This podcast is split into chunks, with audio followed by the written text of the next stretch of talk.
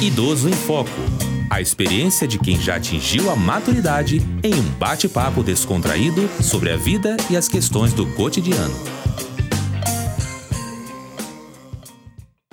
Olá, sou Diva Pérez, estou ao lado de Rosa Rinaldi. E hoje, no Idoso em Foco, iremos entrevistar o Dr. Renato Veras, que é professor, é médico e diretor da Universidade Aberta da Terceira Idade. Dr. Veras, é um grande prazer tê-lo como entrevistado aqui nos estúdios da Rádio UERJ. O prazer é todo meu estar falando na rádio da UERJ, né, como professor, docente há tantos anos na universidade e estar na condução de um projeto tão bem sucedido que é a UNAT e estar podendo falar né, um pouco sobre a história da UNAT, o que é a UNAT, no ano né, que nós vamos comemorar o nosso 25 aniversário. A UNAT é, é um projeto que tem como característica né, o entendimento do que a população mundial envelhece, que o Brasil envelhece e que está absolutamente fora de moda morrer cedo, né? Sim, sim. Então, já que nós sabemos que as populações vão chegar aos 70, 80, 90 e passar desse limite, né, nós temos que ter uma universidade do porte da UERJ, uma universidade pública grande como é a nossa universidade, um olhar todo especial para essa projeção demográfica que indica que uma das poucas verdades que nós temos hoje é a seguinte: todo mundo vai viver mais que as gerações passadas. Claro. Então, o, o projeto da UNAT se iniciou há 25 anos atrás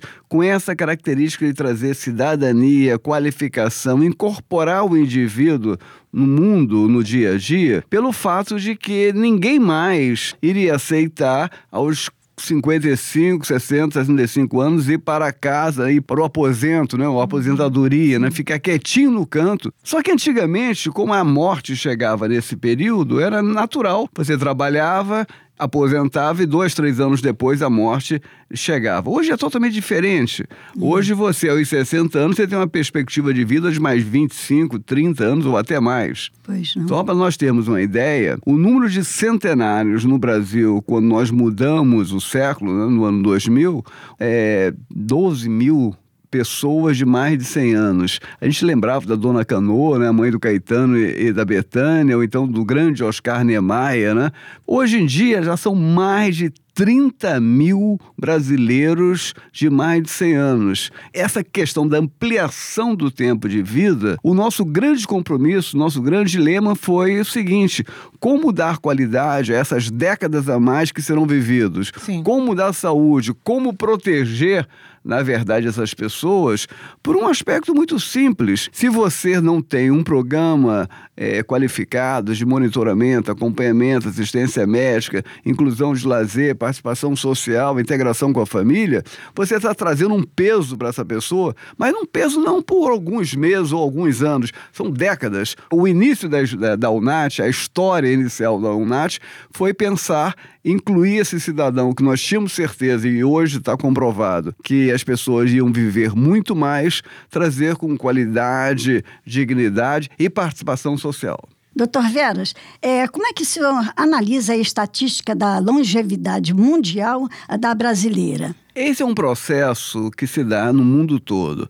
Quer o país com maior expectativa de vida, como o Japão, os países europeus, onde a expectativa média de vida é acima dos 80 anos, isso é a média, porque tem gente que chega aos 90 e 100, alguns que morrem antes, porque nesse mundo de hoje, muito violento, muito acidente de trânsito, muitos problemas, quer dizer, nós temos muitas mortes dos 15 aos 35 anos que a medicina, o conhecimento científico não dá conta, né? É evento muito pontual. Mas então esse envelhecimento se dá nos países ricos, mas também se dá nos países pobres.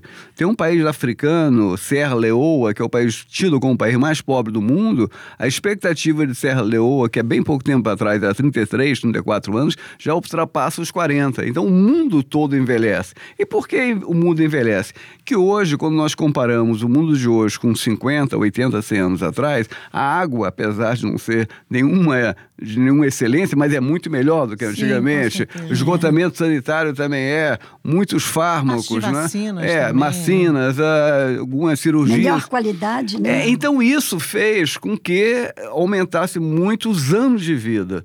E é por isso que o nosso compromisso é como adicionar qualidade a esses anos a mais que serão vividos. Que não adianta, novamente, isso tem que ficar bem claro. Nós não queremos apenas esticar o número de anos.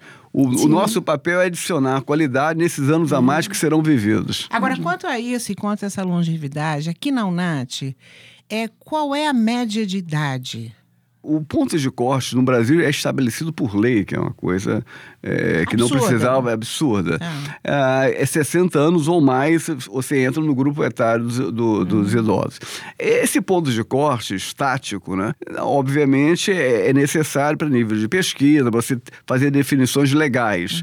Mas a gente sabe que uma pessoa que trabalha só a sol no interior do Brasil está muito mais desgastado do que um executivo na Avenida Paulista em São Sim, Paulo. sim. Mas pouco importa. Uhum. O ponto de corte é 60 anos ou mais. Nós temos uma parcela importante de pessoas de 60 a 70 anos na UNAT, mas o grande grupo etário é de 70 a 80 Uhum. e temos muitas pessoas, muitas senhoras, vou dizer por que senhoras, porque normalmente a longevidade é, ela é maior É, no sexo é. feminino. O, o homem tem a mania de morrer cedo, né? É. E aí deixa o problema para a mulher, porque a aposentadoria dele é pouca, Mais a mulher de, de 80 anos é uma geração que não trabalhava, É, tinha elas menos. É, se forem menos, elas primeiras, eles vão ficar sem pensão também, né? Não tem jeito. me- menos né, é, é, capacidade né, de disputar no mercado de trabalho, e além do mais, na, na idade bem avançada, quem nunca trabalhou não vai conseguir. Então, um grande problema que nós temos, nós discutimos muito na Lunat, é nós detectamos né,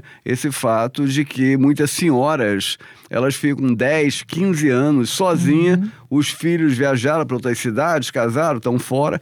As famílias são nucleares, não são mais aquelas famílias extensas de antigamente. Sim. E isso é um grande problema. Então, o NAT também é um local onde as pessoas vão, convivem. É o ponto de encontro, né? É um ponto de encontro qualificado, onde se discute questões É, e se relevantes. aprende coisa para poder é, ter essa qualidade de vida melhor, maior tempo de vida, com Doutor qualidade, né? Exatamente. E, e mais ainda, com assistência médica que nós temos lá, os nossos serviços É, isso é médicos. interessante. né? Vocês têm um serviço médico para todo o o pessoal da UNAT, dos frequentadores. O, o projeto é assim, só que nós já tivemos, antes da crise do estado do Rio de Janeiro, nós chegamos a ter 3 mil pessoas frequentando a UNAT. E o nosso ambulatório, por mais eh, qualificado e maior que seja, que não é tão pequenininho assim, na verdade são dois, um aqui, outro na Policlínica Piquet Carneiro, nós não temos condições de atender nesse número. Então fazia uma seleção daquelas pessoas mais fragilizadas, mais Sim. necessitadas mesmo, né? E continuamos a fazer isso até hoje. Só que esses dois últimos anos perdemos muitos quadros, perdemos 32 professores, então nosso serviço está um pouco. É, capenga, vamos dizer assim, está em dificuldade, mas nós vamos recuperar. Esse ano nós vamos fazer 25 anos Mas e isso foi só vamos por causa da virar. crise. A crise está acabando já. É. Vamos voltar. Vamos voltar. Doutor, Senão a gente fica muito deprimido. Com né? certeza. A nossa real longevidade abrange todas as classes sociais? Abrange sendo que a- a- o grupo de classe média mais alta e, a- Sim, e o grupo rico condições. tem mais facilidades, É. porque hoje você tem muita tecnologia, você tem como alongar Mais né, acesso, o, o né? tempo e, e acesso para os serviços. No entanto, né, o, o grupo etário das pessoas mais pobres, elas estão vivendo mais do que antigamente. Quer dizer, o processo demográfico de envelhecimento são para todos. Só que as pessoas de- com mais recursos conseguem alongar mais ainda, né? Devido ao uso da O tecnologia. custo também de medicação, de tratamento, isso tudo pesa muito. Pesa muito, pesa muito. E hoje, inclusive, mesmo para as classes mais abastadas, com melhor poder aquisitivo, há um grande, grande dificuldade na questão, por exemplo, quando você perde a cognição, você perde a memória. A perda da memória, a perda da cognição, ela se dá normalmente a partir dos 80, 85 anos em média. Como muita gente está passando esse limite, Sim. em alguns casos anteriores a essa data, você tem pessoas, família, classe média, até classe média alta, que a mãe daquela família, uma senhora, com três, quatro filhos, os filhos se reúnem e fazem, e agora que a gente faz, não sei o quê? Não, olha, nós temos um pequeno apartamento, vamos vender porque isso vai dar por uns 3, 4 anos para dar proteção para ela. E às vezes a senhora vai viver mais 15, 20 anos. É um desespero. Ah, eu sou chamado muito né, para conversar com as famílias, né? E uma situação que, quando as pessoas perguntam assim, mas doutor, não tem saída, não tem solução? Eu falei, olha, quem tiver a solução ganha um prêmio Nobel amanhã. Sim, até porque não há- Alzheimer e Parkinson, até uns anos atrás, ninguém ouvia falar. Não, Era ah, hoje em dia é algo- arteriosclerose. É. Era só isso. Hoje em dia é algo relativamente comum, Ah. a prevalência é muito grande. Eu tenho uma pessoa muito querida, né, que morreu esse ano. Ela viveu 21 anos absolutamente sem conhecer ninguém, sendo que ela perdeu a cognição dela por completo com dois ou três anos de doença. Ela passou 18 a 19 anos sem conhecer nenhuma das filhas. Como ela tinha recurso, ela tinha uma estrutura de três cuidadoras, uma empregada doméstica, uma enfermeira que ia todo dia, um médico passava por semana. É, ela ficou na cama, olhando fixo para frente por mais de 20 anos. É uma Imagina. situação É terrível, absolutamente né, difícil. Voltando à nossa Nath, que eu estou muito curiosa em saber uma coisa. Você tem ideia de quem é a pessoa mais velha que frequenta o, a, a, o Nath? Sua aluna mais velha? Ah, tenho duas senhoras de 93, 94 anos. Há, há bem pouco tempo, Eu bem pouco tempo atrás, não. Já tem, já tem uns 5, 6 anos. Tinha uma senhora, uma senhora muito simples, muito humilde, morava longe, né, mas vinha todo dia, praticamente, ao Nath. Vinha ela e a filha. A filha era uma senhora de 70 anos, 60, próxima de 70, e ela com 80 e, e tanto. E foi uma história muito interessante, porque era uma senhora que participava de tudo, conversava. É, ela era baixinha, pequenininha, magrinha, uma pessoa absolutamente assim, é, é, agradável, né? Um- Ativa, aquele né? sorriso. E aí nós soubemos que essa, essa senhora tinha sido internada. Aí eles procuram saber qual era o hospital, aquele hospital público do MEIA. Aí telefonamos lá para os médicos, falou, não, nada não, então ela vai ter alta. De fato, duas semanas depois ela estava de volta com a filha, toda contente. Mas passou, ela estava já no processo já de fragilização, até que ela internou. E, e aí os médicos já nos conheciam, o pessoal do hospital ligou para a gente, falou, olha, a situação agora é grave, sabe? Eu não sei se nós vamos conseguir tirá-la desse quadro. Aí a gente pediu para os nossos médicos irem lá discutir alguns remédios e tal. Bem, acabou dando certo, né? Era uma infecção muito grave, mas a gente conseguiu. E essa senhora teve alta. Mas no dia da alta dela, foi num domingo, né? Aí quando viu a filha, e a filha a viu, aí deu um abraço carinhoso. Aí falou, puxa, mamãe, que susto a senhora tá me dando, né? Com... Eu pensei que eu não ia mais levar a senhora para casa. Aí a senhora, com a sua sabedoria, disse, minha filha morreu hoje em dia, tá difícil. É a crise. É, essas são as histórias da UNAT que a gente tem, uma atrás da outra. Eu acho que deveria ser transcrito isso tudo num livro. Causos da UNAT. Doutor Olha que Veras. tem, tem várias, Tem os causos. vários causos. Doutor Veras, tem uma perguntinha. É, sobre os cursos da UNAT, estão em atividade total ou ainda há restrições? Olha, a UNAT até 2014, 2015, nós tínhamos 150 atividades absolutamente gratuitas, universidade pública, eh, sobre todas as áreas, né?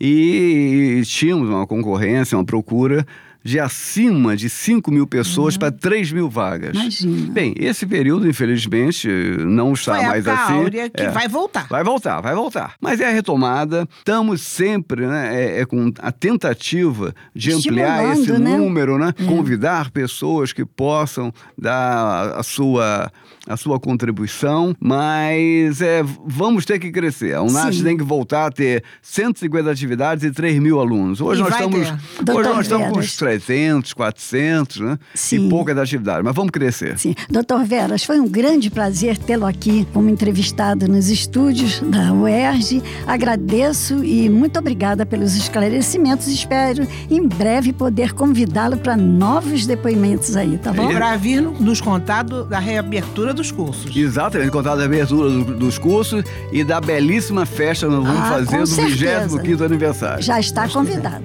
O programa Idoso em Foco fica por aqui. Eu sou Rosa Rinaldi. E eu, Diva Pérez. Até a próxima. Idoso em Foco. Apresentação: Diva Pérez e Rosa Rinaldi. Equipe técnica: Daniel Barros, Gledson Augustos e Eduardo Sobral. Locução: Leonardo Alexandre. Produção: Rádio Erge. Realização: Centro de Tecnologia Educacional CTE SR3.